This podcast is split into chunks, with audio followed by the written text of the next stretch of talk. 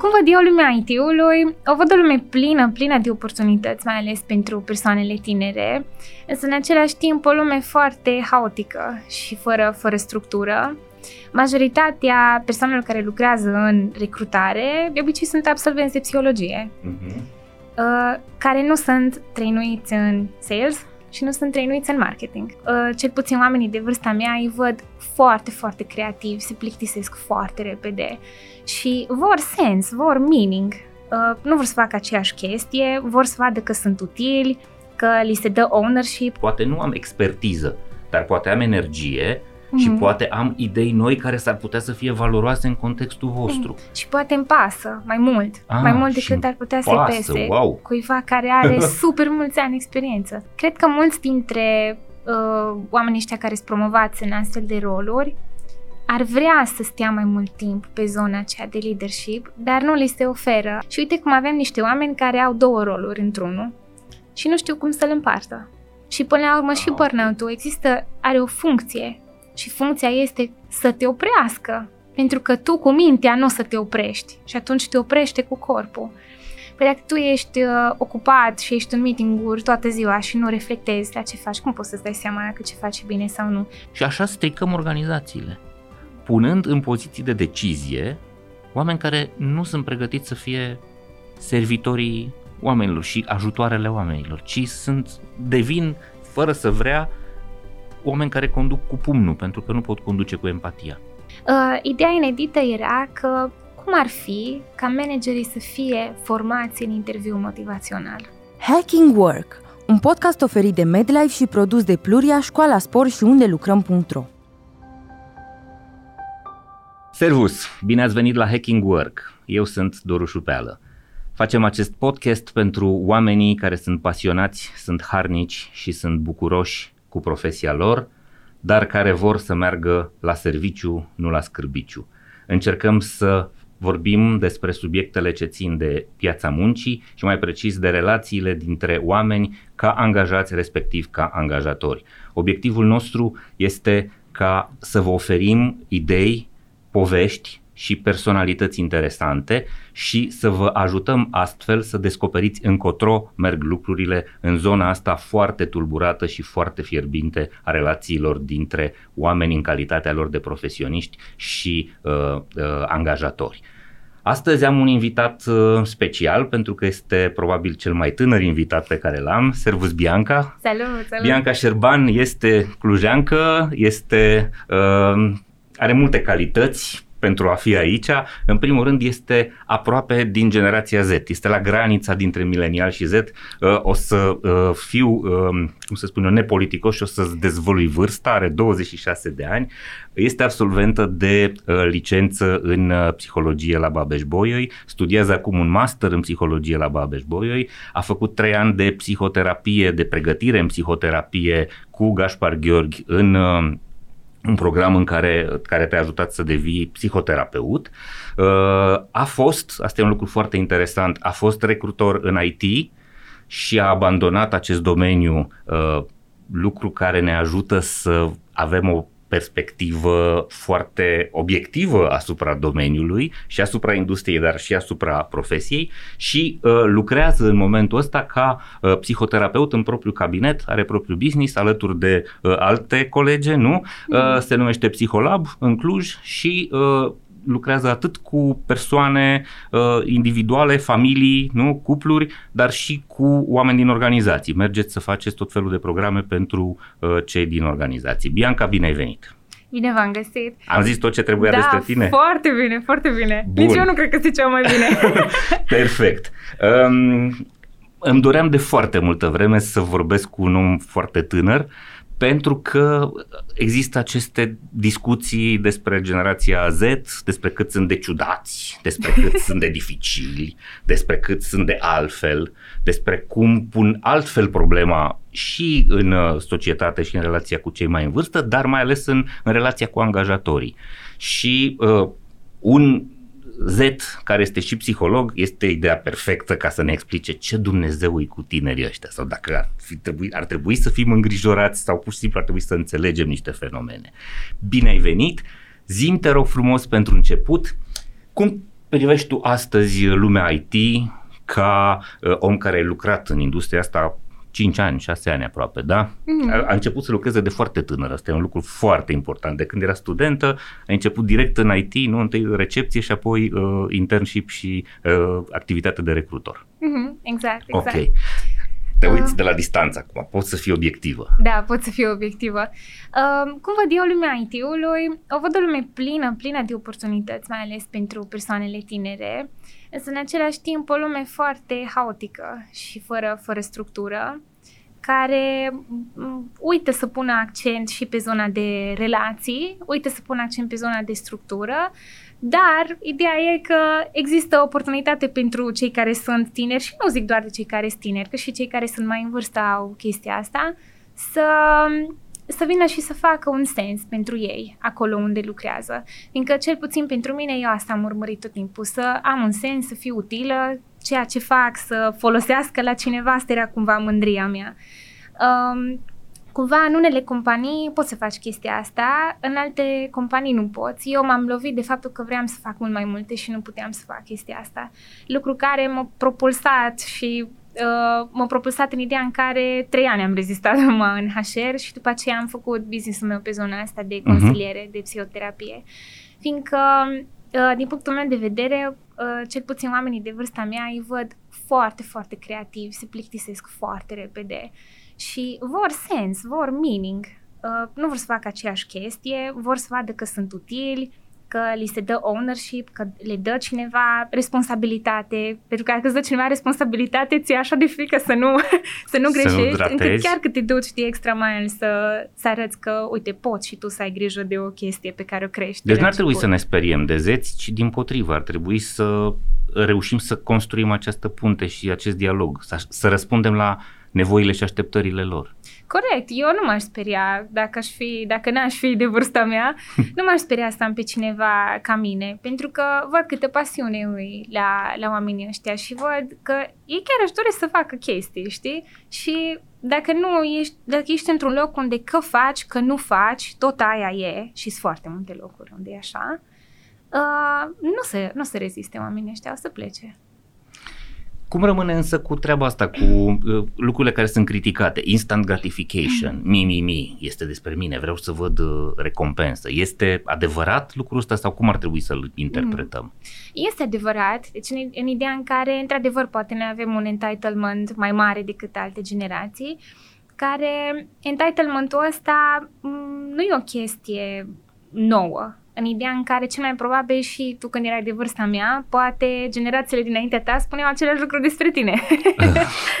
e foarte mult de atunci, nu mai știu, dar cu siguranță. Um, dar studiile cam asta ne arată, că chestia asta cu generațiile entitled e ceva care s-a repetat și în istorie. Nu suntem noi uh, primii generația nebuni. Z, prim, primii nebuni, exact. Uh, Um, acum există plusuri și minusuri la chestia asta. Un minus de a fi așa mai entitled, pentru mine, de exemplu, ar fi că eu am nevoie să păstrez imaginea asta și ca să păstrez imaginea asta, lucrez foarte mult și poate îmi neglijez alte relații, prieteni, viața asta de balance-ul dintre viața de muncă și viața de, uh-huh. de familie, pentru că îmi trebuie să mențin acea imagine și așa se întâmplă cu toți care au acest uh, entitlement, să zic. Trebuie să-l păstrez cumva. Cum ai traduce în românește entitlement? Uh, în românește, vai că românglez asta, să mă gândesc. Sunt convins că va mm. deveni mm. uh, frag- cuvânt în, uh, în, în dicționar, entitlement, dar cum, cum să-i spunem în românește? Uh, stai să încerc să găsesc un cuvânt potrivit. Um, e că ar fi grandoare. Grandoare. Da, uh-huh. grandoare. Uh-huh. Um, acum și schema asta de grandoare. Grandoare care înseamnă împlinire? Hmm? Înseamnă un fel de eu trebuie să fiu cel mai bun, uh-huh. eu sunt mai special decât ceilalți sau ah, eu okay. sunt mai bun, eu mă descurc mai bine ca alții. Încredere multă în, în propria persoană, uh, nu? Da, care, din nou, e bine să fie un echilibru, că atunci da. când e exagerată uh-huh. chestia asta, putem să dăm în zona asta de, de grandoare. Care, din nou, grandoarea îi uh, nu e ceva alb-negru, e pe un continuum, poți să ai niște trăsături și... Da, da, nu e neapărat okay. negativ sau super ultra pozitiv, poate să fie normal, asta e normalitatea. corect, Ok, corect. ai spus un lucru foarte important, că vreți să faceți lucruri și vreți sens. vreți mm. încredere. Mm. În general, tinerii când ajung în organizații sunt, uh, cum se spune, ăia trimiși după țigări. Da, adică Corect, îi trimis sau care scot capsele. Și voi, da, voi, nu știu, ceva, mergeți, ștergeți praful și nu ne stați pe cap. Nu, nu ne mai tot întrebați ce să facem. Asta Corect. se întâmplă și cred că este un lucru greșit. Mhm. Practic ar trebui să abordăm invers lucrurile, nu să le dai egalitate de șanse și uh, cumva, ia nene, hai să vedem ce puteți să faceți. Mhm, Exact, Nu? ce ai zis tu e să, să dai practic o provocare. Fiindcă cu siguranță sunt și uh, oameni tineri care nu se descurcă, no, normal, dar sunt și aceia care chiar se descurcă și vor să dovedească și dacă tu îi pui să scoată capsele din foi și eu am făcut asta, uh, e ca și cum treci printr-un botez care nu are niciun sens, știi? Adică numai Da. să-ți uh, crești toleranța la frustrare, să faci lucruri, știi? Adică eu am avut la facultate de făcut proiecte super, super practice, programe de intervenție pentru nu știu ce și mă duc să scot uh, capse, știi? Nu, nu are sens. Um, pe lângă asta, ce se predă la facultate, ce puțin unde am fost eu, sunt lucruri foarte actuale. Deci nu se predau aceleași lucruri care se, s-au predat acum nu știu câți ani. Și atunci mă duc într-o firmă de HR unde uh, am colegi care, nu știu, au aceleași uh, cunoștințe pe care le aveau acum 5 ani și eu poate vin cu ceva nou. Ok, n-am experiența, că nu am implementat, Mhm. dar e o idee și poate e o idee mișto, știi? Și poate funcționează. Foarte tare mă bucur pentru că uh, eu lucrez și eu cu mulți studenți, mă întâlnesc de multe ori în fiecare an cu, mă duc să țin seminarii sau câte un curs uh, la ei și principala lor problemă este asta, că organizațiile odată vor uh, să angajeze oameni care au o primă experiență sau au ceva experiență și se simt respinși din cauza asta, doi la mână uh, că nu primesc încrederea asta. Băi, uh, poate nu am expertiză, dar poate am energie și Mhm. poate am idei noi care s-ar putea să fie valoroase în contextul vostru. Și poate îmi pasă mai mult, Ah, mai mult și decât ar putea să pasă, pese wow. cuiva care are super mulți ani experiență. Da, Adică- care deja au posit, m, e într-o rutină, nu neapărat este nemotivat, dar poate nu neapărat mai are entuziasm. Mm, Da, nu mai vrea să dovedească ceva. Ok. Dar uite-te la mine, eu vreau să dovedesc. Da, deci sfatul tău ar fi ca organizațiile să nu mai gândească așa pe grade de expertiză, ci mai degrabă pe grad de energie de Mm. care e dispus omul să, uh, să ofere. corect, corect. Foarte interesant, foarte bună ideea asta, minunată, minunată. Bun, hai să ne întoarcem la recruitment. Da. Um, E o meserie care este uh, probabil una dintre cele mai dure și cele mai dificile, cel puțin în ultimii ani, Uh, foarte rău privită de multe ori, de multe ori cu motivație, pentru că există folclorul ăsta că recrutorii te hărțuiesc uh, pe tot felul de canale ca să te atragă către organizații, încearcă să-ți vândă ceva, un, semn, un contract de muncă.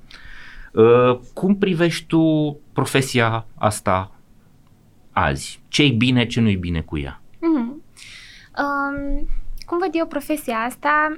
Uh, o văd destul de departe de zona de psihologie și foarte aproape de zona de sales și de marketing. Majoritatea persoanelor care lucrează în recrutare de obicei sunt absolvenți de psihologie, Uh-huh.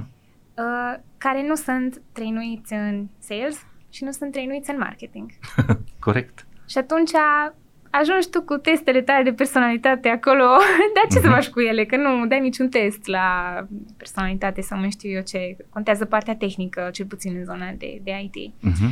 Și atunci înveți din mers și știi că foarte mult contează să te conectezi cu cât mai multă lume și să încerci să convingi pe cât mai multă lume că nu, firma unde lucrezi tu e super ok. Um, acum, e foarte fain că ai de învățat la, de la oamenii care, uh, cărora le place recrutarea și ei singuri s-au dus la tot felul de cursuri, nu știu unde, prin afară, uh, best practices pe care le-au găsit chiar ei și te mai învață din mers. Numai că te învață din mers, asta e problema. Da. Și atunci tu mai greșești. Tu mai greșești și uite cum se formează Folclorul imaginea ăsta, asta. da, da, da. Exact. Că n- neștiind să vinzi sau neștiind să intri într-un prim contact cu potențialul client, cu pot- potențialul candidat, s-ar putea să faci gafe, s-ar putea să folosești nu cele mai inteligente sau cele mai, uh, ex, uh, cum să spun, inspirate Mhm. metode și cuvinte. Corect. Mi se pare extraordinar ce spui.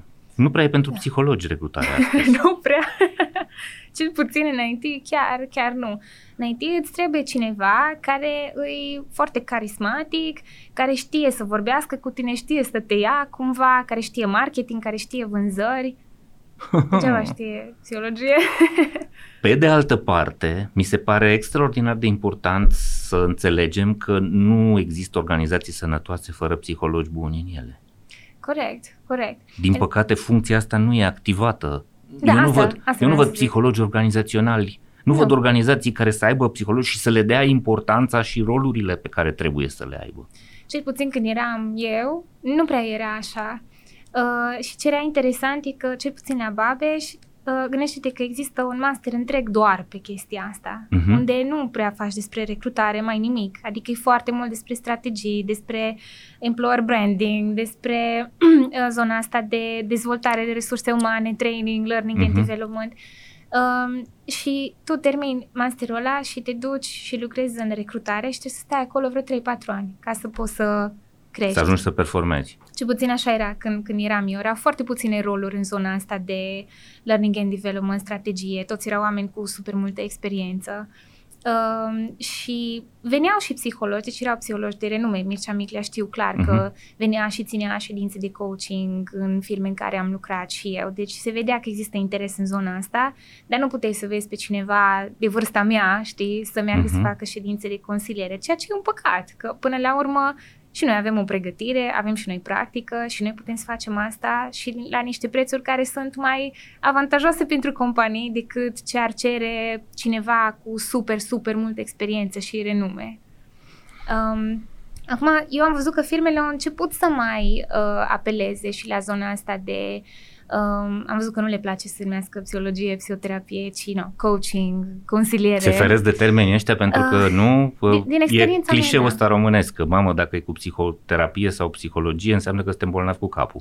Dar, sincer, eu, cel puțin în cercurile mele, nu există uh, Sigur, părerea în asta. orașele civilizate și, mă rog, în zonele educate, psihologul trebuie să fie un prieten și să fie un, un mers firesc ca atunci când te duci la dentist o dată pe an sau la medicul de familie să-ți faci analizele o dată Mhm. pe an, nu? Uh, Corect. Nu trebuie să fii, uh, să simți că ai niște simptome sau ai niște dificultăți ca să apelezi la un psiholog. Mm, corect, corect. ce ai face tu sau ce le-ai sfătui pe organizații, ce roluri sau ce funcții ar trebui să dezvolte în zona asta ca să îmbunătățească climatul și cultura în organizație? Mm, Ce ar putea face psihologii și organizațiile nu folosesc astăzi? mm.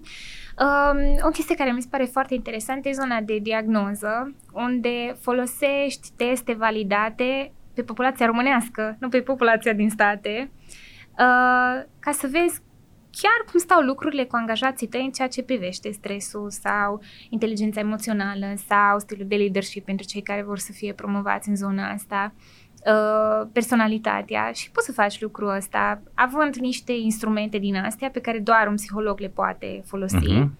Le dai la un eșantion reprezentativ de la tine din firmă și psihologul ăsta îți face un raport, confidențialitatea se păstrează 100% și tu ai un trend, ai un tipar și poți să folosești uh, raportul ăla pe care l-ai primit uh, tu ca manager în ședințele de one-on-one cu oamenii tăi, tu ca HR în ședințele de one-to-one cu oamenii tăi, poate, uh, nu știu, people advisor sau alte Mhm. roluri din astea care sunt în companie, iar se pot folosi de informația asta, poate ai un psihoterapeut extern, cum sunt eu, care se poate folosi de chestia Deci asta. prim, primul, prima funcție ar fi asta, să înțelegi cât de sănătoasă, să-ți măsori sănătatea pe organizație, Da, să vezi, da. să înțelegi ce cu tine și cu oamenii tăi. Dar obiectiv. Obiectiv. Fiindcă văd multe, multe companii care uh, am vorbit cu m, angajații care îmi plac mie mai mult și ei mi-au Da. spus că este nu știu ce problemă și ala Asta este e unul raportul dintre tău. lucrurile pe care îl reproșez departamentelor de HR, că de foarte multe ori sunt folosite ca uh, uh, instrument de ascundere a gunoiului sub preș. Când Da. se operează satisfaction survey, se urmărește să scoatem scorul mare, nu să înțelegem ce îi necăjește pe oameni. Mhm. Nu? Când se fac evaluările, trebuie să iasă unii bine care sunt prieteni cu noi și alții care nu sunt prieteni cu noi sau nu sunt din gașca noastră, ies mai prost. Mhm. Nu? Toate lucrurile astea sunt greșite, sunt complet greșite. Mhm, Din corect, păcate, corect. departamentele de HR marșează și uh, uh, intră în compromisul ăsta bătându-și joc de funcția lor și de meseria lor de multe ori. Mm-hmm. Acum, cumva, eu văd și partea cealaltă a taberei, ideea în care uh, oamenii de HR pe care i-am întâlnit eu, ca intenții, aveau intenții foarte bune, doar că nu se investește în departamentul de HR. Eu am lucrat în Excel, doar în Excel, până acum un an și ceva când am plecat. Și acum un an și ceva, mi se pare că e, e totuși niște, o perioadă foarte modernă. De n-ar trebui să mai ai o bază de date în Excel. Care e curtor. Da, deci dacă nu se investește nici măcar în zona respectivă, deci n-ai instrumente. cum se poate investi atunci uh-huh. în partea cealaltă de evaluare, chestii mult mai high level? Și atunci și HR-ul, nu, faci ce poți, ce poți să faci. Ce se cere să faci o rachetă și ți se dă un, o șurubelniță. exact. Cam trist. Cam, cam asta. Și atunci te folosești, nu știu, de ce, de ce ai tu? Că încerci să te înțelegi bine cu toată lumea, cu unii te înțelegi mai bine, cu alții nu. Hacking Work vă este oferit de MedLife, furnizorul național de sănătate al României. Ca angajator a mii de oameni și partener de sănătate pentru aproape 800 de mii de angajați, cel mai mare sistem medical privat din România știe că putem să ne facem bine doar găsind împreună soluții la probleme, având grijă de noi și de colegii noștri. Astfel, construim organizații sănătoase și un mâine mai bun decât astăzi. Împreună facem România bine. Ok. No, și cam alt, așa. Alt rol care ar putea să fie dat psihologului, ai vorbit de learning and development. Cum ar trebui construită treaba asta? Mm. Cred că treaba asta trebuie construită pe o analiză de nevoi foarte, foarte bine făcută, care să nu țină cont doar de management. De nevoile organizației. Exact. Chiar... Cum se întâmplă, din păcate, acum. Da, se ne trebuie des, abilitățile astea, skill-urile astea, astea trebuie să le educăm, că ne trebuie să mm-hmm. performeze ăștia să facă foarte bine mm-hmm. asta. Și să zic ce, ce am pățit odată când făceam o analiză de nevoi la, la o firmă, am lucrat și ca freelancer, deci mm-hmm. nu mhm. eram uh, angajată și am făcut așa o analiză de, de nevoi unde am trimis niște întrebări la oamenii din echipă și, uh, și managerul echipei avea acces la răspunsuri. Și uh, mi-a lăsat coment la răspunsurile pe care le dădeau oamenii să explice de ce nu ar fi neapărat așa, că nu e neapărat cum zice omul acolo. Și ce vedeam eu era că nevoia managerului era total alta și nevoia oamenilor era total alta. Și atunci o ruptură, o ruptură fantastică. Da, da. Manageri care nu înțeleg cu cine Corect. lucrează. Și tu ca, uh, nu știu, furnizor de servicii de L&D, să zicem, uh, totuși clientul tău e mai aproape de manager decât de, de că oameni. Că dă banii. Că ăla semnează banii, contractul știi? exact. și de banii și atunci faci ceea ce crede el ca să și, programele, și programele de învățare n-au nicio valoare pentru oameni. Corect. Sau o valoare foarte mică. Și apoi și ca trainer, știi, ajungi, uh, îți vin oamenii în training și nu văd absolut nimic valoros în trainingul tău și pleacă și nu mai vin și stau cu camera închisă acum că sunt uh-huh. Mhm. toate. Pentru că nu s-a făcut pe nevoile oamenilor. Și atunci, despre ce vorbim? Incredibil ce spui. Și asta vorbești din experiențe cu companii performante și din, uh, nu, din, uh, din, dintr-o zonă de IT și din Cluj. Corect. Îți dai seama cum se întâmplă lucrurile pe la Calafat sau pe la Galați? Sau da. Cum arată lucrurile cu învățarea în organizații, de exemplu? Mm-hmm. Da. Incredibil. Ai spus că mergeți și cu programe de ceea ce se cheamă coaching mm-hmm. în organizații. Uh, ce simțiți acum sau din contactul cu oamenii? Ce, care sunt durerile oamenilor care lucrează astăzi în organizații? Sunt foarte puțin legate de locul de muncă și foarte mult legate de viața lor personală. Adică? În ideea în care, uh, cel puțin din experiența mea și mai ales că am fost vândută ca uh, coach mai mult timp uh-huh. Așa te-au prezentat, da. Da. Uh, când vin oamenii la prima ședință, primul lucru pe care îl întreb este care e motivul pentru care ai venit, de ce acum, da, ce, ce te vrei preocupă? să rezolvi, uh-huh. exact. Uh, și foarte rar cineva spune de vreo problemă ce ține de uh, organizație. Nu știu, că nu mă înțeleg cu X persoane sau așa. Îs, uh, vorbesc despre lucruri foarte grele din viața lor personală. Asta se întâmplă. Crezi că lucrul ăsta se întâmplă pentru că n-ar avea probleme în organizație sau pentru că întâlnirea cu tine a fost mediată de organizație și se gândesc n-ar fi bine să vorbesc uh, despre baiurile mm. pe care le am prin firmă?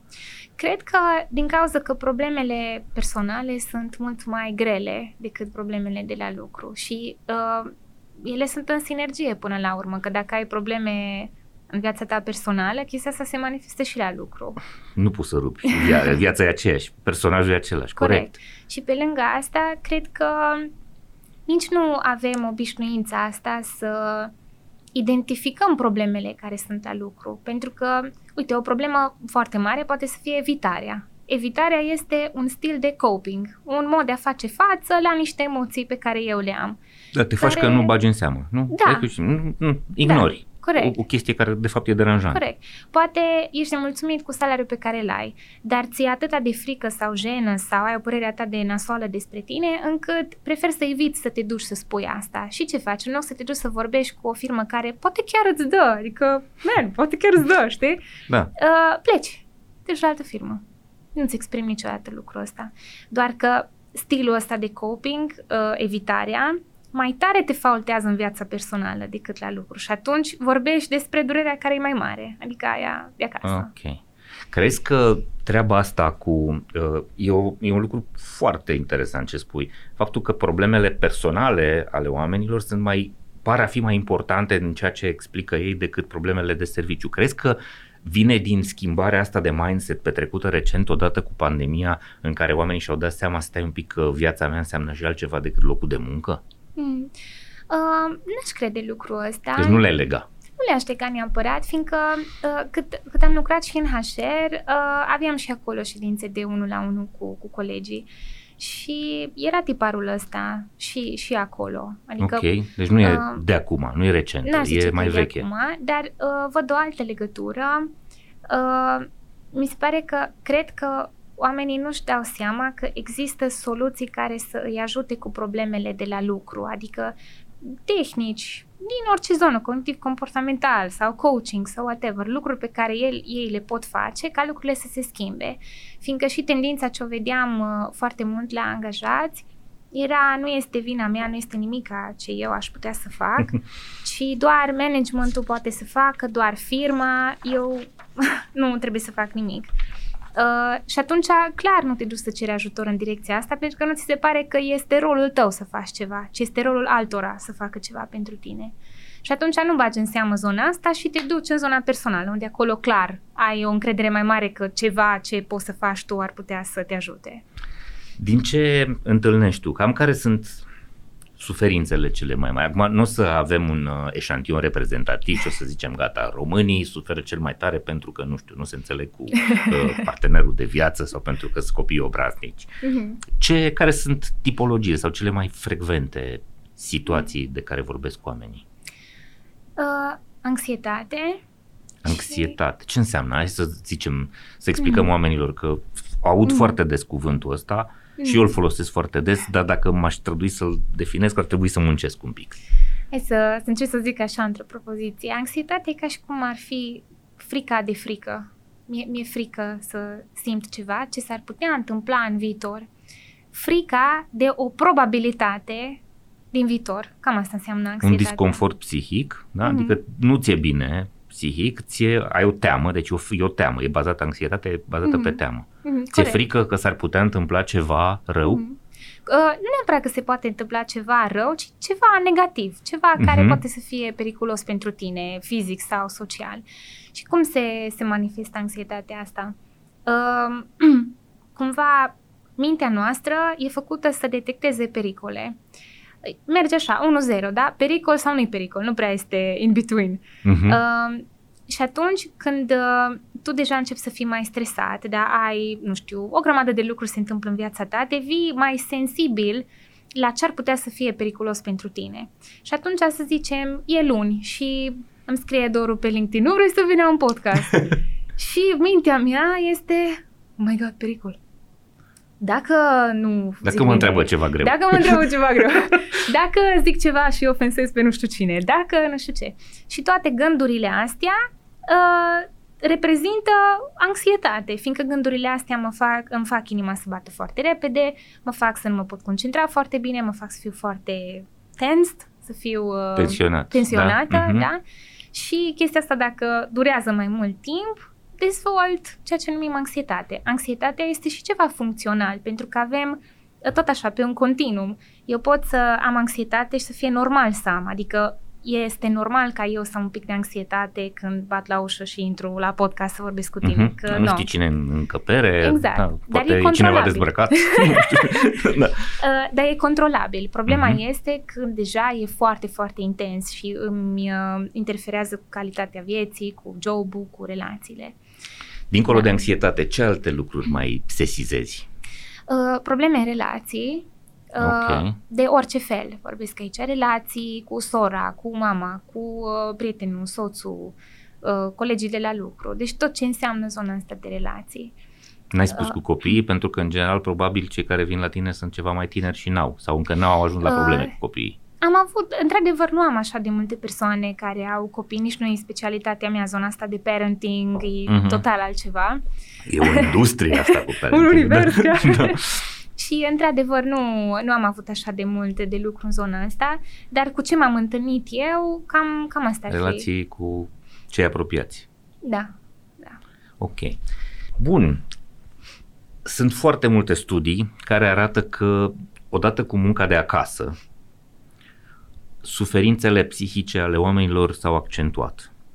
Uh, am niște cifre aici, sunt niște studii pe care, le-a, care s-au publicat în Lancet. The Lancet este revista de uh, medicină cea mai cunoscută de, pentru cercetări științifice și spun așa, în 2020, o, un studiu care a măsurat uh, oameni pe, în 204 țări, uh, situațiile de uh, depresie majoră, depresie acută, au crescut cu 28%, sunt plus 53 de milioane de oameni suferinți de depresie în lume, iar uh, cazurile de anxietate, despre care spui, anxietate acută, da, major anxiety disorder, au crescut cu 26%, plus 76 de milioane.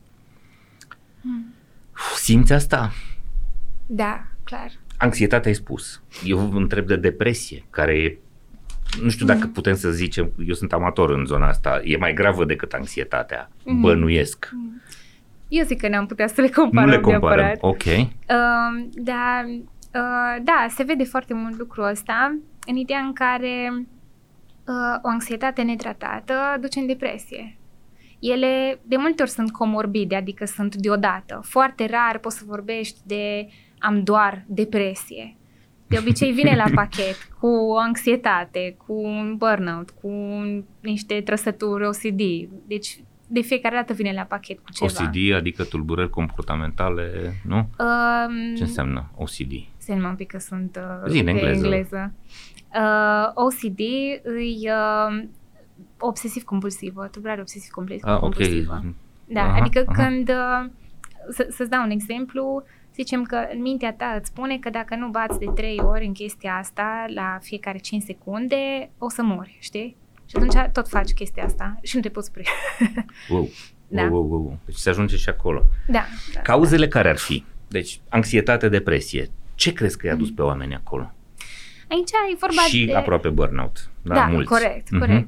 Aici e vorba de uh, și o vulnerabilitate, gene, mediu, în ideea în care toate tulburările astea de care vorbim au și o bază genetică și au și componenta de mediu. Mhm. Și atunci, ce înseamnă, dacă eu dezvolt depresie, ce înseamnă lucrul ăsta? Cel mai probabil poate am și o predispoziție genetică în zona asta.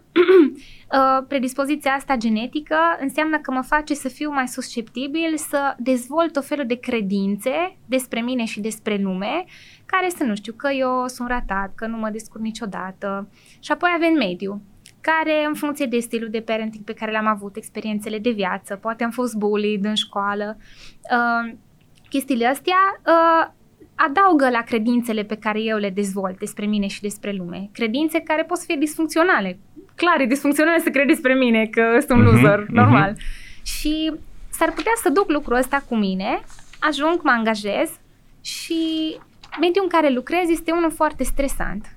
Când am parte de stresori, mi se activează acele credințe. Și când mi se activează acele credințe, uh, încep să văd realitatea distorsionat. Adică atenția mea este mai degrabă focusată pe lucrurile care nu merg bine, memoria mea începe să-și amintească mai degrabă lucruri care nu au mers bine și ajung la simptomele de depresie. Două săptămâni o țin tot așa și pot să întâlnesc criteriile de diagnostic. Bun. Ai vorbit despre uh, mediu și despre muncă. Noi, noi vorbim despre muncă în podcastul ăsta. În ce fel modul în care muncim acum, în ultimul an și jumătate, doi ani, da, de la distanță, foarte puțin social, uh, mulți dintre noi, sau cu izolare, sau cu tot timpul cu teama, cu mască, acolo unde mergem în uzină sau unde suntem mai mulți într-un birou. Uh, în ce fel uh, contribuie treaba asta și cum am putea să ne luptăm cu ea, cum am putea să limităm aceste, uh, acest impact? Mm. Păi contribuie zona de impredictibilitate. Ne e Fiindcă- frică că nu știm ce se va întâmpla. Da, și noi ca sine avem nevoie de o predictibilitate și sinele nostru noi știm, nu, ce am putea să facem mâine, ce se întâmplă săptămâna viitoare, cât de cât. Vine un șoc din ăsta și nu mai ești așa de sigur pe viața ta. Ăsta e un stresor foarte mare, îți mănâncă foarte mult din resurse și posibil să-ți activeze din credințele pe care tu le aveai de Mhm. dinainte. Ce, ce poți să faci în organizații? Relațiile ajută cel mai mult când e vorba de depresie. Și când uh, tratezi depresia, uh, recomanzi foarte mult contact social cu ceilalți. Nici nu trebuie să vorbești despre problemele tale neapărat dacă Da. nu vrei, ci efectiv să ai Despre contactul. ce ți-a mai făcut pisica, Da. despre da, ce prostie a mai spus copilul, măcar Corect. lucruri de genul ăsta, să poți să faci sharing de informație, Exact. să, să creezi o con- relație înseamnă o conexiune, da? adică să ai niște oameni cu care mai schimbi uh, Exact, Idei. exact. Și atunci, ok, lucrul ăsta poate nu se poate dacă lucrezi remote, dar poate ai un manager care nu e genul să spună dacă ai o vreo problemă, hai tu la mine și nu mai punem noi one-to-one Mm. mm. că n-are sens. Și foarte des am văzut asta. Uh, ci avem un manager proactiv care vine și îți spune o dată pe săptămână sau o dată la două săptămâni, tu ai recurență cu întâlnirea aia. Poate n-ai nicio agendă, știi? Numai așa. Ce mai faci, știi? da, da, da. Atâta și te Tu deschizi. cum bei cafeaua? Exact, exact, Ce vin orice. bun ai băut în ultimul Și moment, în ultima faci o vreme? relație, exact. Și ai partea aia, spațiul ăla de relație care te ajută la reziliență contra depresie, anxietate și alte probleme. Ai niște puncte de sprijin, nu? Cumva simți că, băi, am la ce, am, am pe ce să calc. Exact. Nu Exact. sunt în aer. Mm, exact. Câte organizații ai observat că fac treaba asta? Sau câți lideri fac treaba asta? Câte organizații sunt interesate să creeze aceste sau să recreeze aceste conexiuni între oameni care s-au Mm. diluat, s-au rupt? Um, eu cred că toate sunt interesate să facă Sunt interesate, asta. dar fac. Um, cel puțin când eram eu, eu am, am plecat undeva mai după pandemie, deci am prins și partea de Mhm. pandemie. Um, cred că sunt interesate să, fac lucrul ăsta, să facă lucrul ăsta, încearcă să-l facă, dar nu întrebând oamenii ce vor, ci mai Mhm. degrabă făcând un meeting între manageri și întrebând managerii Pentru că ce- ei sunt cei inteligenți, nu? Păi- De-aia au ajuns șefi. nu cred că neapărat de aia, cred că din cauza că lumea se gândește că tu ca manager îți cunoști echipa atât de bine încât ar trebui să știi, doar că Și e greșit. Câteodată e greșit. Sunt convinsă că și, și eu am avut manageri care erau super ok, deci vorbeau cu mine, eu nu vreau să vorbesc cu ei și erau hai, hai, hai. Ok, Și există. foarte umani, da? Da. Foarte interesați de oameni. există, există chestia asta, dar am văzut și Varianta varianta Cealaltă. cealaltă. cealaltă. Și asta se întâmplă de obicei în companii care sunt așa mai uh, micuțe spre middle, care au nevoie să crească super repede, toate resursele lor se duc pe zona tehnică și uiți un pic, te gândești, bă, ok, dar dacă eu am 30 de oameni în echipă și eu trebuie să stau o oră în one-to-one cu ei și alea 30 de ore cu ei, mai bine fac 30 de ore m, codând ceva, dacă tot sunt team leader care fac și leadership și uh, coding. Mhm. No, și atunci pierzi legătura asta. Asta e, mi-a adus aminte de unul dintre lucrurile pe care le-am spus la o conferință și uh, sala arunca, simțeam cum aruncă sala cu curculițe și cuțite în mine, Ok. pentru că am spus hai să ne uităm un pic cum ne alegem conducătorii. Da, în general promovăm dintr-o echipă pe cel mai priceput ca lider al echipei. Mhm. Și omul ăla se bucură că da, îi se recunoaște odată priceperea, doi la mână primește și ceva bănuți în plus. Mhm. Dar nu înțelege că asumându-și acel rol de team lead, nu va mai petrece 100% din timp muncind lucru care pe el îl pasionează, ci va trebui să-și sacrifice o mare parte din acest timp în a avea grijă de ceilalți, a vorbi cu ceilalți, a învăța, a mentora. Și surpriză, nu toți oamenii care sunt foarte buni profesional uh, sunt buni și ca uh, în calitatea asta de conducător, că ajungi nu ești șeful lor, ești mama răniților de cele mai multe ori. Da.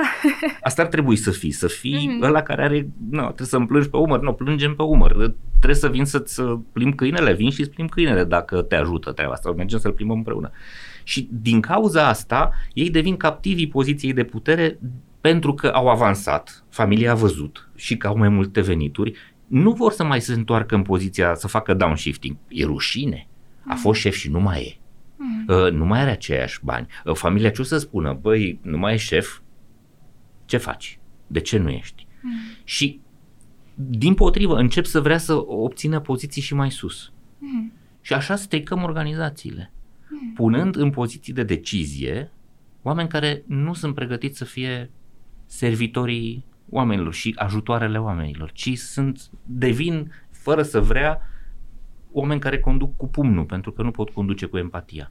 Mm. Hmm? E, Um, ai de- impresia că zic bine sau zic prostii?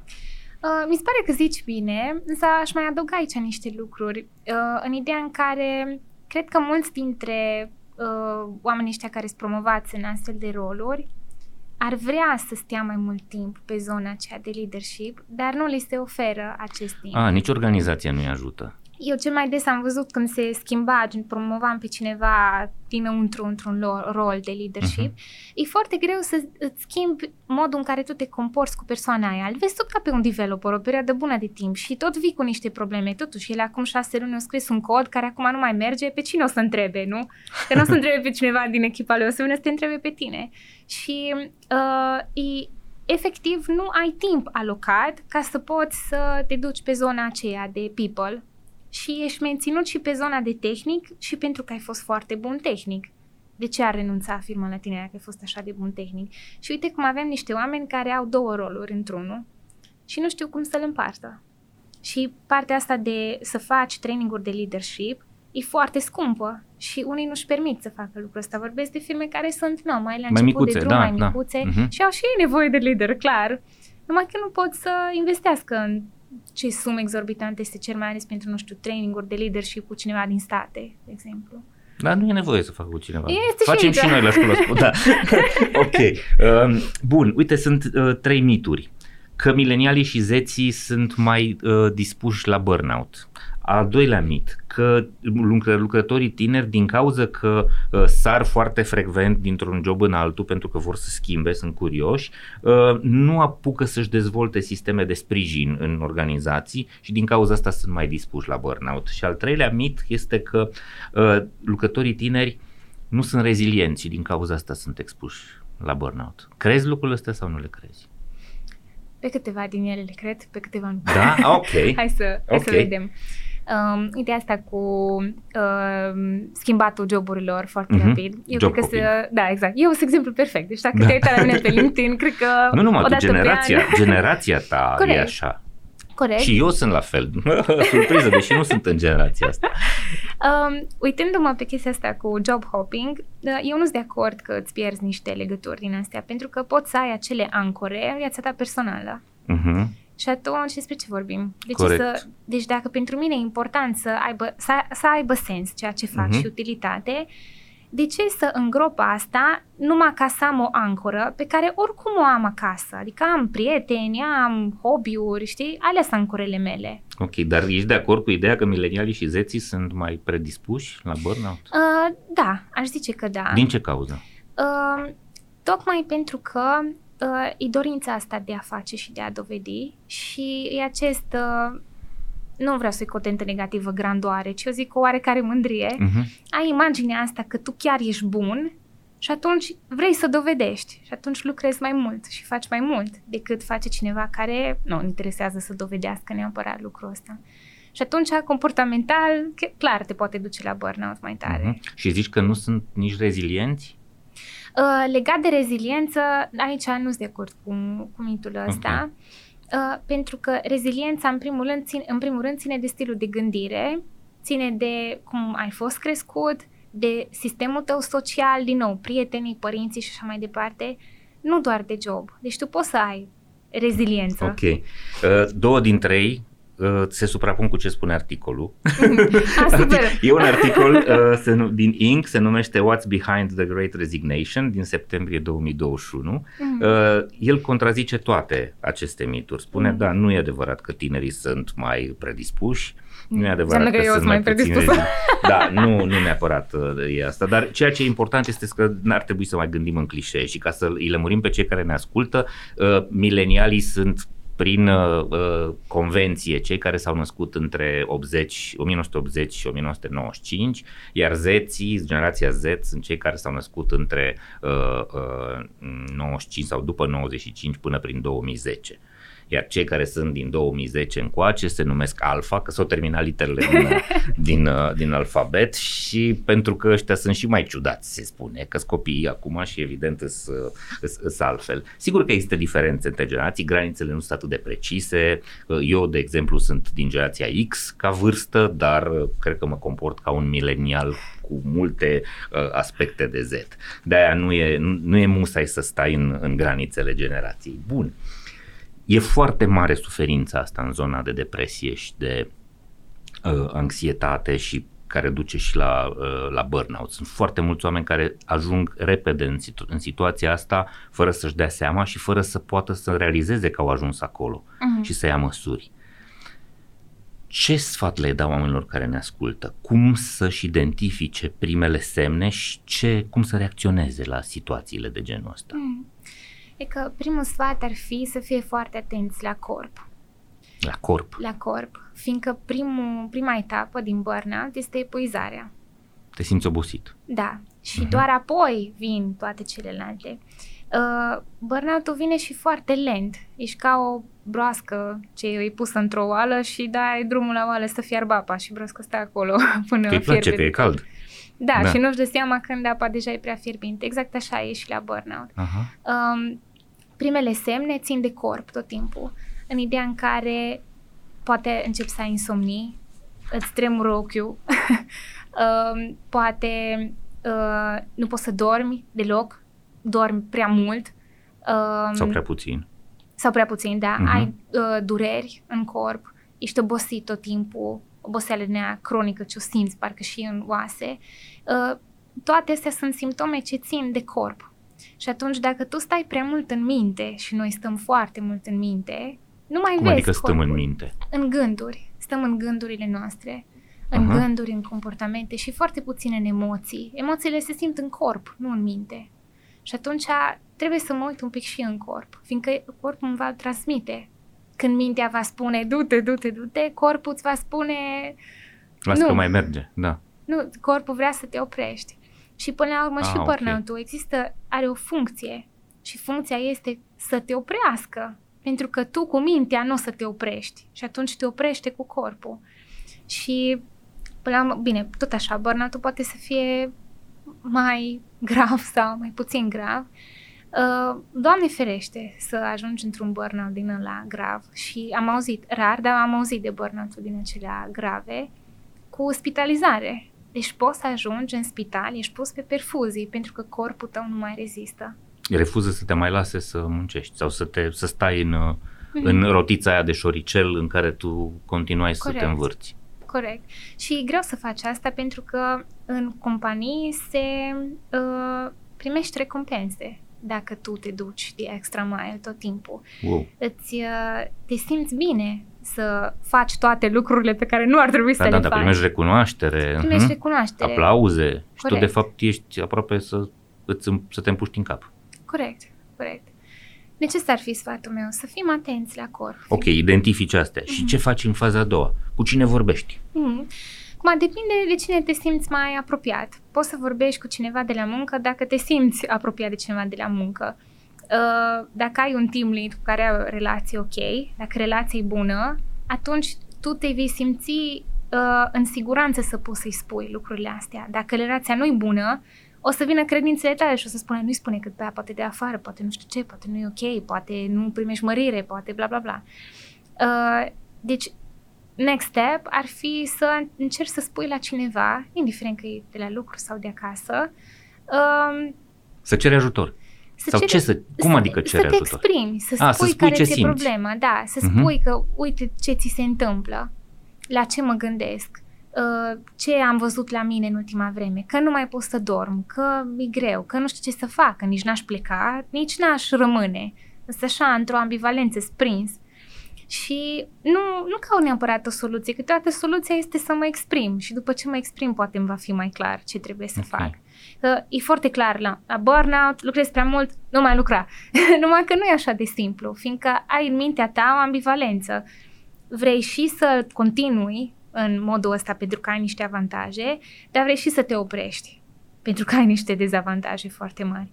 Și mereu ești cumva într-o luptă. Sunt oameni care pot să decidă treaba asta, să spună, băi, trebuie să tai ceva, trebuie să opresc chestia asta, că nu, e, nu mă duc în direcția bună. Sunt oameni care nu pot să ia deciziile astea.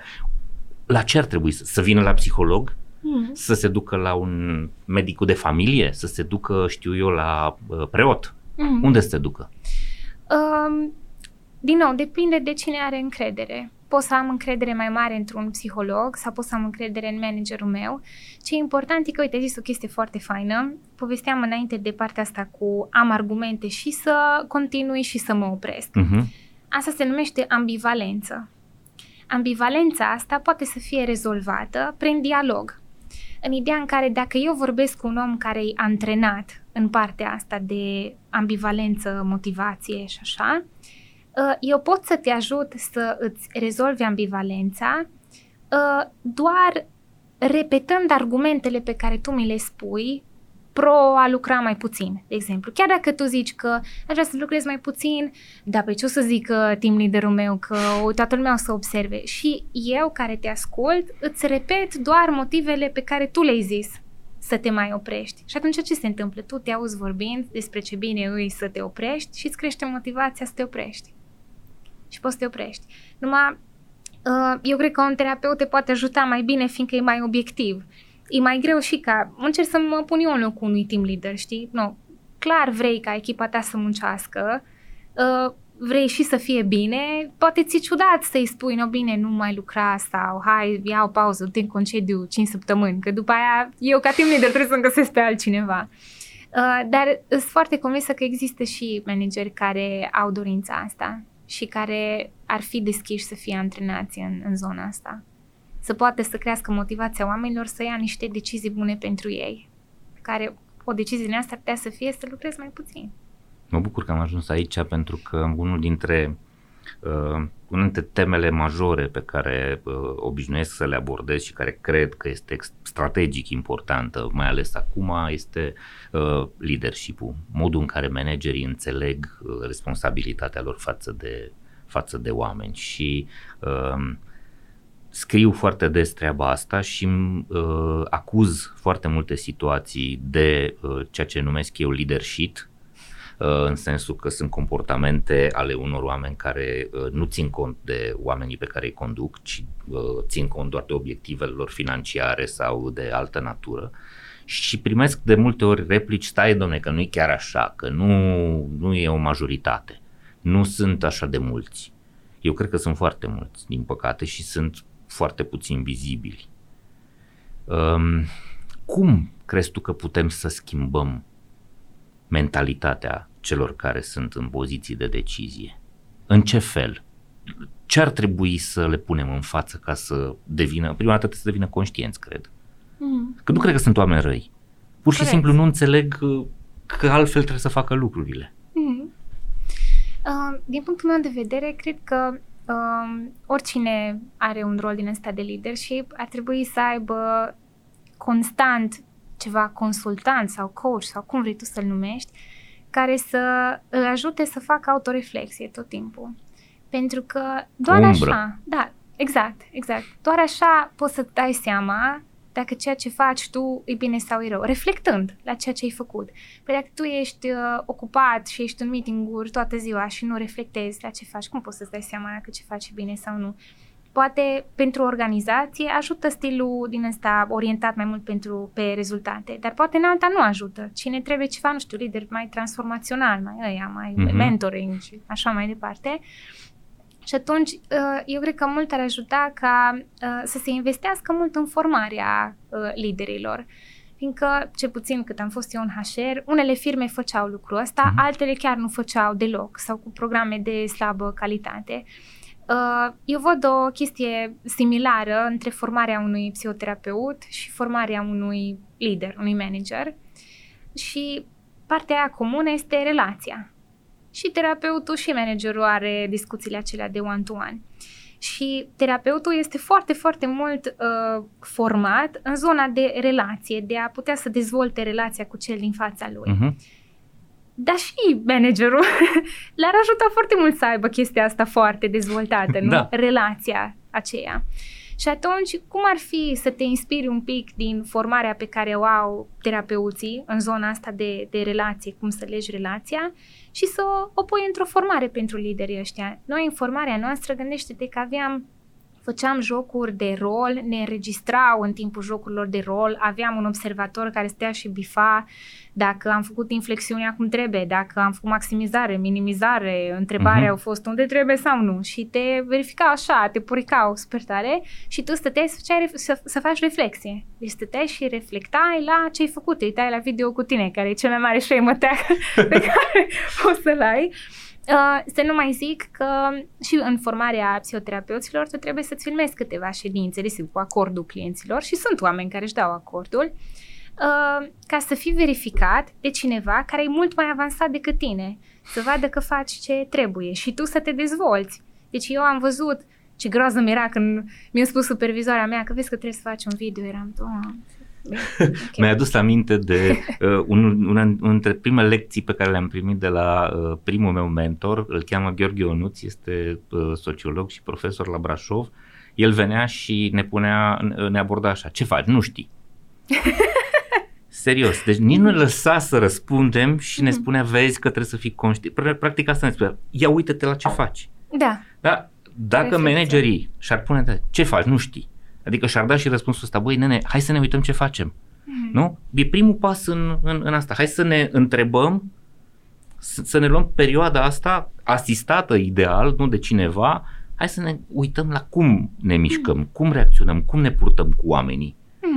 Mm-hmm. Corect, corect. Acolo, și... începe, acolo ar începe leadership-ul. Da, da.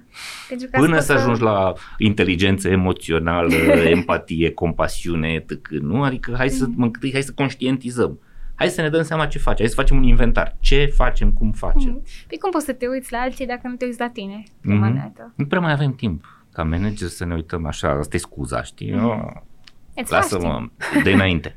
Mm-hmm. E trist. Mm-hmm. Bun, să știi că mi-a plăcut la început foarte tare, s-a fost surpriză pentru mine, uh, că ai lăudat facultatea de psihologie în sensul că fac, se fac lucruri actuale, se vorbește despre teme uh, proaspete, care sunt contemporane cu noi, nu uh, istorice. Nu învățăm, uh, uh, știu unele facultăți unde se face managementul resursei umane, varianta industrială, 1960, și se predă cu fișa postului, cu toate lucrurile. Nu zic că nu sunt bune, dar e un pic altceva uh, în ziua de astăzi, managementul resursei umane. Uh-huh. Da? Nu doar aia. Uh, uh, mă bucur că și, și eu pot să laud facultatea de, de științe economice din Cluj, unde am făcut marketing. Chiar sunt pro, profesori care sunt actuali, sunt, știu ce se întâmplă de astăzi. Însă uh, vreau să ducem uh, discuția în zona îngrijorării pe care eu o am și nu numai eu foarte mulți manageri și foarte multe organizații sunt îngrozite că în câțiva ani de aici înainte vor ajunge în piața muncii tinerii care astăzi sunt studenți și elevi și care în ultimii doi ani n-au învățat nimic. Mm. Că așa a funcționat învățământul românesc. Mai ales, uh, eu am observat asta la studenți, uh, sunt foarte reticenți în a se întoarce în, uh, la cursuri fizice, și Doamne ferește să le spui că vor da un examen în sală.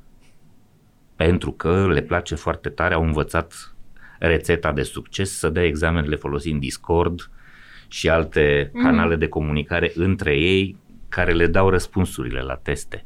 Mm. Au fentat, foarte mulți dintre ei au fentat învățarea. Nu spun că ceea ce se predă în școală este neapărat actual și foarte important. E vorba însă de uh, a trece prin procesul ăsta fără să fi conștient că trebuie să dai dovada acumulării, adică sau, sau dovada competenței pe care ai, ai acumulat-o. Mm. Ți-e teamă ție personal de gaura asta de 2 ani în educația oamenilor sau nu?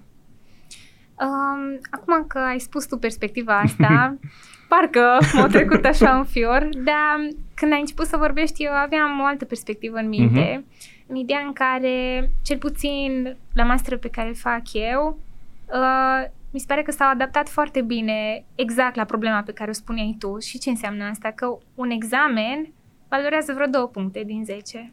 Bun. Restul sunt doar proiecte, proiecte individuale, proiecte de grup pe care le faci. Adică poți să ai tu, chiar, țineți toate resursele din lume lângă tine, că îți uh-huh. trebuie ca să faci proiectul ăla bun. Și așa uh, le explorezi. Exact. Practic așa le cunoști. Adică n-ai cum să nu treci prin ele. Pune practic. să facă practică. Și uh-huh. examenul ăla chiar e două puncte din 10 și bine, și trebuie să iei jumate de punct ca să, da. să treci mai, mai departe. Pentru ăla, da, poate copiezi, ok, Uh, să zicem că acolo ai fentat ai putea sistemul. fenta. Uh-huh. Dar cum îl fentezi la proiectele pe care le faci? Ți le scrie altcineva. Mm, și dacă le scrie altcineva, ce spune asta despre tine? Poți să ajungi prim-ministru. Glumesc. Sper să nu da. fie asta viitorul în care o să trăiesc. da. Uh, foarte bună perspectiva ta. Dacă organizații și dacă școala, facultatea, profesorii ar pune accent pe zona asta practică, hai să vă pun mm-hmm. să lucrați ceva voi, pentru că aș, aș, astfel o să treceți prin informații, ar fi o soluție pentru, pentru a evita uh-huh. mare lucru dacă se întâmplă asta. Și chiar să, să zic o chestie, mi se pare da. foarte faină. Uh, avem o profesoară la facultate și aveam uh, o uh, temă de făcut să citim două cărți întregi. Deci erau întregi care de obicei când îți dă un prof ceva de gen, ești like, whatever. Bine. Bine, lasă. Și ne-a zis că să le citim, să scoatem ceva informații din ele uh, și că o să ne asculte ce ne-a plăcut la cartea aia pe fiecare dintre noi. Și eram vreo 70. Și chiar doamna asta profesoară, cred că vreo două zile, o stat și ne-a ascultat pe fiecare ce ne-a plăcut la cartea aia. Deci eu zic că toată lumea a citit cartea aia. Pentru că a avea creat sens. curiozitate, te-ai implicat personal. Exact, pentru că și știai că e cineva interesat, de, uh-huh. nu era interesată să te întrebe, nu știu, ce scrie la pagina 3, ce înseamnă, exact. nu știu ce, știi, ci era curioasă să vadă cum de ai ce, interpretat exact, informația. de ce ți-a plăcut cartea, ce ți-a plăcut la ea, ce nu ți-a plăcut. Și atunci uh, îți vine motivația, știi, hai să citesc, să zic și eu părerea mea, că nu mă ascultă nimeni de fapt, știi, nu mă evaluează din ceva. Ă, când de fapt în spate, doamna profesoară vrea să ne citim cartea, știi? și uite că am citit-o toți și ne-a ascultat pe toți și toți povesteau. Toți povesteau ce le-a plăcut, ce nu le-a plăcut, deci era mai mare dragul să stai să stai Ce înseamnă să-i lași pe oameni să spună ei ce vor, nu ce aștepți tu da. de la ei. Organizațiile performante sunt în primul rând organizații sănătoase, iar asta înseamnă angajați sănătoși, fizic, psihic și relațional – în ultimii doi ani am înțeles cu toții și mai mult cât de importantă este sănătatea. Astăzi, abonamentele de servicii medicale sunt cel mai important beneficiu non-salarial dorit de către angajați. Cu abonamentele de servicii medicale MedLife pentru companii și IMM-uri, angajații primesc încredere, speranță și sănătate. Ei au acces la un întreg ecosistem medical care include spitale, laboratoare, clinici, hiperclinici, farmacii și cabinete dentare – unde mii de medici, asistente și infirmieri sunt acolo pentru ei zi de zi. MedLife înseamnă sănătate pentru oameni și organizații. Împreună facem România bine. Sunteți la Hacking Work, primul podcast din România dedicat pieței muncii. Acesta este un produs realizat în parteneriat de Pluria, Școala Spor și unde lucrăm.ro. Dați-mi voie să vă spun câteva lucruri despre cei trei parteneri care produc acest podcast. Pluria este o platformă online care oferă freelancerilor și angajaților din organizații posibilitatea de a lucra flexibil din orice fel de spațiu confortabil pe care ei își doresc să-l închirieze. Practic, folosind aplicația Pluria, puteți să vă rezervați birouri și săl de meeting în diverse configurații și în diverse dimensiuni în peste 200 de spații de coworking din România, Spania, Portugalia și Columbia.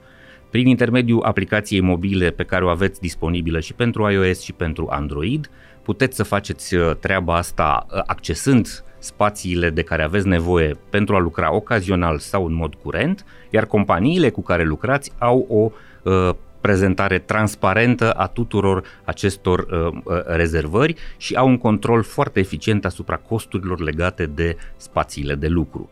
Munca hibridă se face inteligent, confortabil și eficient cu Pluria. Școala Spor este o platformă de educație informală, interactivă și modernă, care oferă învățare prin dezbatere și colaborare, cu sprijinul unor tutori cu experiență profesională de vârf, dublată de o structură academică foarte serioasă. La Școala pentru Oameni Responsabili avem cursuri, workshop-uri și tabere într-o serie de domenii profesionale foarte actuale, specifice economiei cunoașterii. Am adăugat recent în programele noastre și un micro MBA în Talent Management acreditat de University of Suffolk. Toate programele noastre se livrează în sesiuni open în cele mai importante orașe din țară, dar pot fi livrate personalizat și în mod privat în organizațiile voastre. La Școala Spor creștem lideri, construim viitor. Unde lucrăm.ro este cea mai mare comunitate online a angajaților din România – pe unde lucrăm.ro găsești recenzii ale angajaților despre companiile în care ei lucrează, despre nivelul salariilor pe care le oferă companiile respective și despre modalitățile în care se desfășoară interviurile de angajare. Tot pe unde lucrăm.ro găsești un număr foarte mare de posturi disponibile, de joburi deschise, lucru care te va ajuta să aplici la companiile care chiar sunt interesante pentru tine, care chiar își respectă oamenii, care chiar sunt sănătoase și serioase – Citește pe unde lucrăm.ro toate recenziile, descoperă angajatorii care merită încrederea ta și alege pe cei mai buni. Pe unde lucrăm.ro găsești angajatorul care te merită.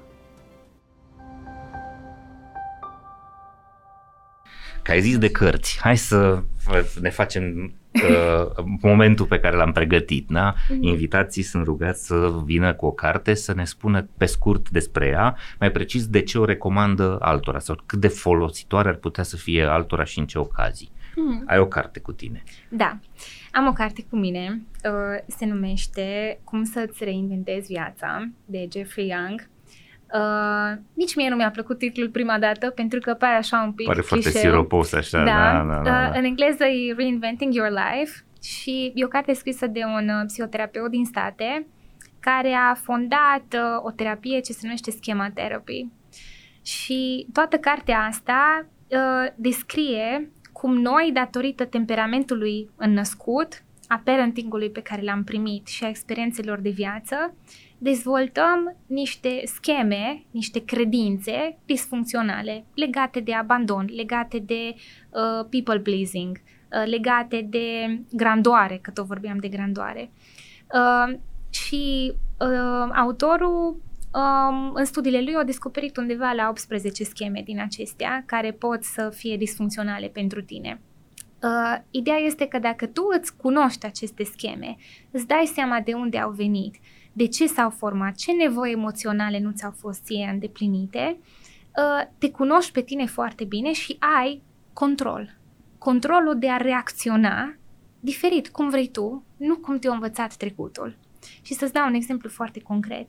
Dacă eu am o schemă de uh, căutare a aprobării, înseamnă că în mintea mea există niște credințe că dacă ceilalți nu mă plac, uh, e rău. Eu de, și eu de vină. Și eu de vină și uh-huh. e mhm. foarte rău. Deci trebuie ca toți ceilalți să mă placă. Uh, asta este schema mea. Eu mă voi comporta, voi avea un pilot automat când mă comport cum îmi dictează schema.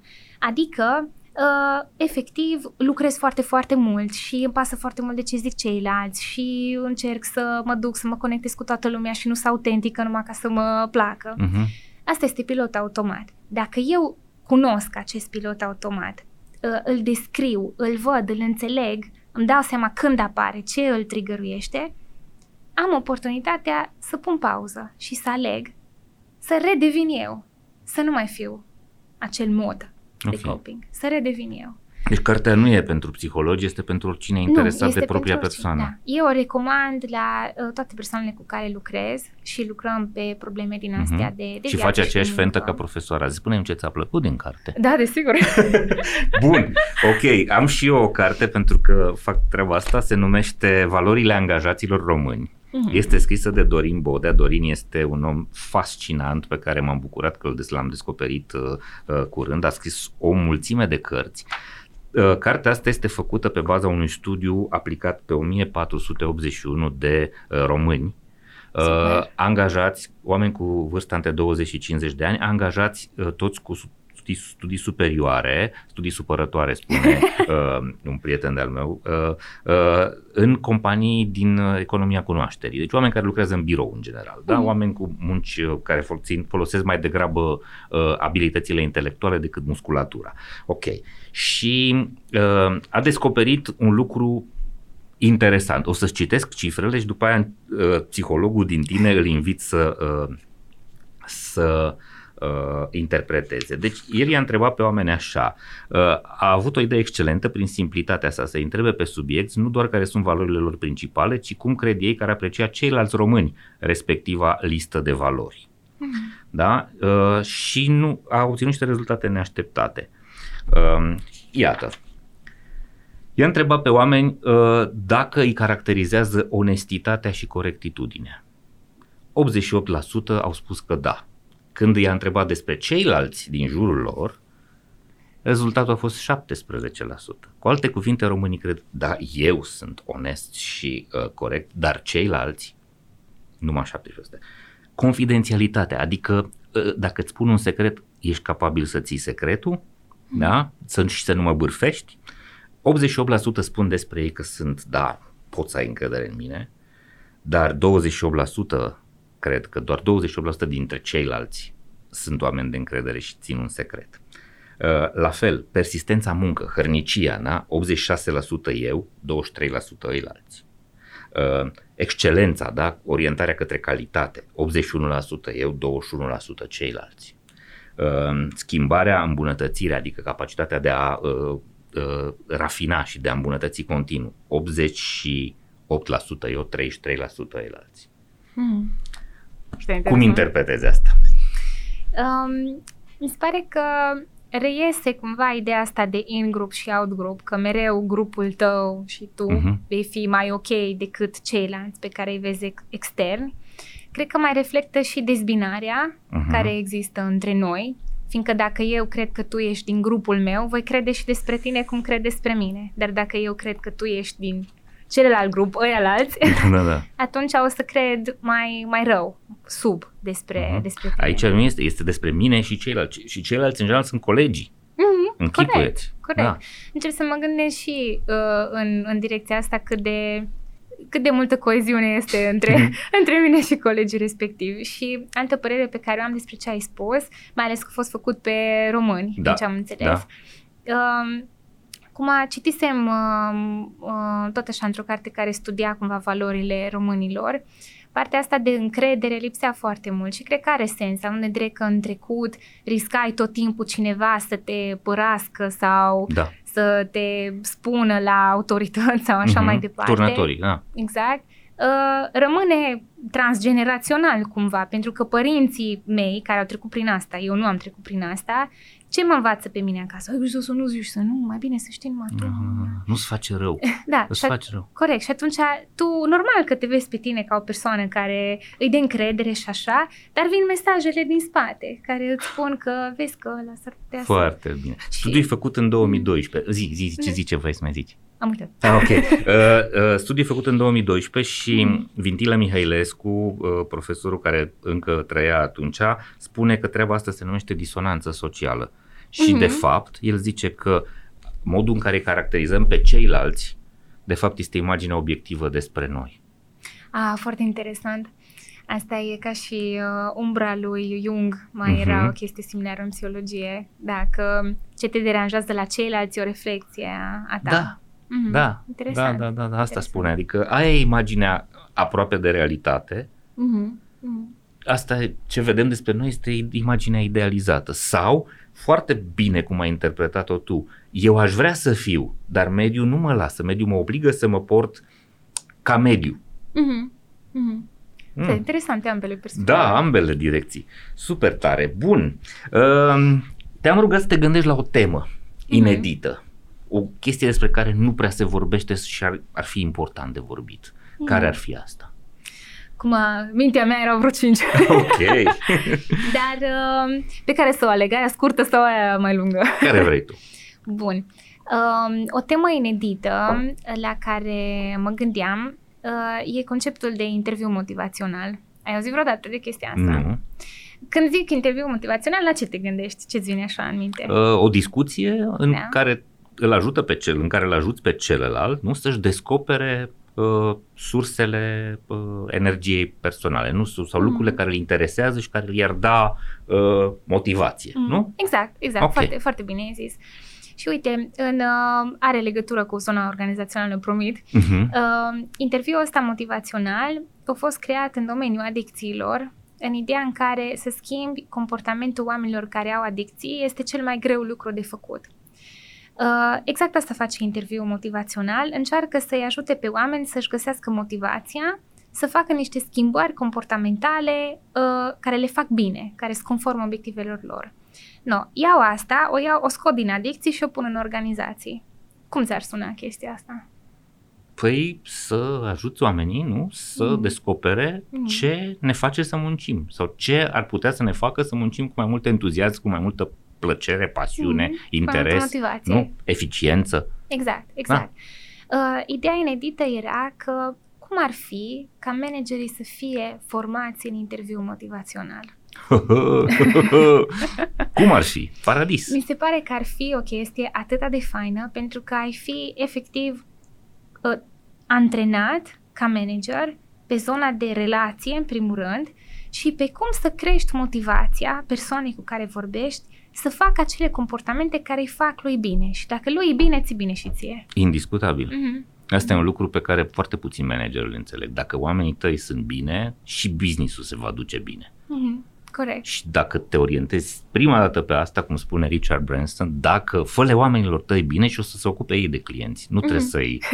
Da, Exact. foarte bună direcție. Mulțumesc tare mult pentru treaba asta. Corect. Mi se pare că e foarte folosit. Atenție, deci interviu Interviul motivațional. motivațional. Există și referințe la care se poată duce oameni să, să dea Google și găsesc resurse? Da, motivational interviewing. Deci Mhm. e o chestie care a fost uh, în afară inventată. Recent. Și, uh, nu neapărat recent, Mhm. cred că 1940-70, Wow. sper să nu zic neapărat prostii, doar că a fost uh, inventată în zona asta de clinică, știi, deci nu are nicio legătură cu organizațiile. Și Dar ce recent, bune ne-ar fi? Recent a fost introdusă și în organizații, deci sunt în afară organizații care folosesc. Să știi chestia că unul asta. dintre lucrurile care pe mine mă bucură foarte tare, sunt două de fapt, este că sunt în ultimii ani observ uh, că psihologia, psihologii au tot mai multă importanță și impact. Seamănă cu cariera marketerilor. Acum 20 de ani, ca om de marketing, mureai de foame în țara asta. Mm. Erai fiul ploii. Nu știa lumea, nu înțelegea ce cu marketing. Astăzi foarte multă lume se apucă de marketing. Uh, unii potriviți, alții nepotriviți, aia e altceva. Că și în psihologie sunt convins că sunt unii care n-ar, n-ar trebui să fie pe acolo. Mm. Dar uh, mi se pare foarte, foarte important faptul că uh, și foarte util, folositor, faptul că psihologia și modul în care psihologii pot să ajute la uh, repararea uh, rețelei sociale și uh, uh, minții fiecăruia dintre noi sau la ducerea minții fiecăruia dintre noi într-o direcție corectă, uh, uh, treaba asta are tot mai mare vizibilitate. E un lucru foarte important. Doi la mână, mă bucur foarte tare că uh, descoper domeniul ăsta din discuții cu oameni ca tine și citind, pentru că eu cred că nu poți să faci business fără să știi psihologie, nu poți să faci marketing, să înțelegi nevoile oamenilor, că în marketing asta faci, înțelegi o nevoie și răspunzi creativ la ea. Da, Așa o să obții profitul. Mhm. A, Pe ăștia îi doare treaba asta, hai să le oferim o soluție. Asta e marketing. Mhm. Da? Trebuie să înțelegi oamenii, trebuie să înțelegi nevoile. Nici în business. Businessul nu există fără marketing. Dacă nu știi să rezolvi o problemă uh, creativ și profitabil, nu o să-ți meargă businessul. Pentru asta trebuie să stai de vorbă. Însă, ceea ce mi se pare relevant este că în ultimii ani sau de acum înainte măcar, cei care iau decizia în organizație trebuie să înțeleagă că nu doar clientul, cumpărătorul este foarte important și cu el trebuie să aplici psihologie, ci cel care îți creează valoarea în organizație, omul pe care te bazezi, Mhm. Este foarte important. Pentru că, din fericire, trecem de la economia asta industrială, unde omul era doar un, uh, unul din cei o mie de pe linia de producție, la economia în care contribuția intelectuală a omului este tot mai importantă și dacă nu l-ai în business, nu ai business. Mhm. Corect, foarte bine zis. Foarte tare, bun. Uh, spune-mi o persoană care te inspiră. Dă-ne un Da. nume. Da. Uh, o persoană care mă inspiră este Dan. Dan este, nu știu cum să zic, terapeutul meu, coachul meu, whatever. Ok. Este un tip uh, mai în vârstă decât mine, are 50 de ani Uh-huh. și uh, am dat întâmplător de, de el, o co- prietenă de-a mea au intrat tot așa în contact cu el și uh, efectiv, vine să zic că când o să fiu mare vreau să fiu ca Dan, fiindcă el a lucrat tot așa în resurse umane, acum e terapeut, lucrează cu companii, are experiență foarte, foarte mare și e cel mai cald om pe care l-am văzut vreodată. Primul lucru pe care mi l-au zis când ne-am întâlnit a fost ce faci suflete? Așa mi-a zis. Mm. Și a fost foarte, foarte frumos. Uh, și m, cumva mă inspiră foarte mult pentru că e genul de om care e și foarte organizat, științific, merge pe date, dar în același timp se și conectează cu tine, cu relația. Știe când să-ți dea un sfat concret, știe când să te lase pe tine să, să-ți dai seama singur. Uh, și da, de, despre el. Ce Despre o să le el am promit zis. eu celor care se uh, uită la noi este că o să aflu după ce terminăm înregistrarea și restul datelor de contact și o să încerc să-l am pe Dan aici uh, în Wow! față cât se poate de curând. Mulțumesc pentru Super, asta. super. Bine, mulțumesc tare mult, Bianca. A fost Mersi o și discuție eu. extraordinară. Mhm. Uh, m-a bucurat enorm și este fascinant să descoperi la oameni atât de tineri, atât de multă maturitate și atât de multe uh, perspective care sunt proaspete, valoroase, uh, foarte folositoare.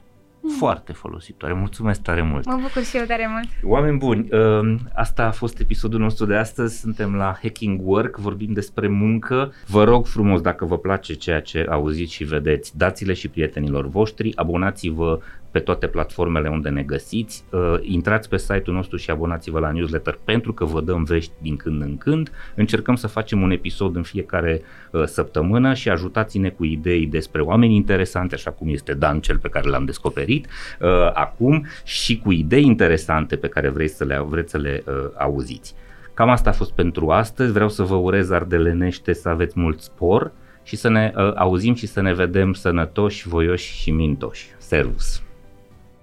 Hacking Work, un podcast oferit de MedLife și produs de Pluria, Școala Spor și unde lucrăm.ro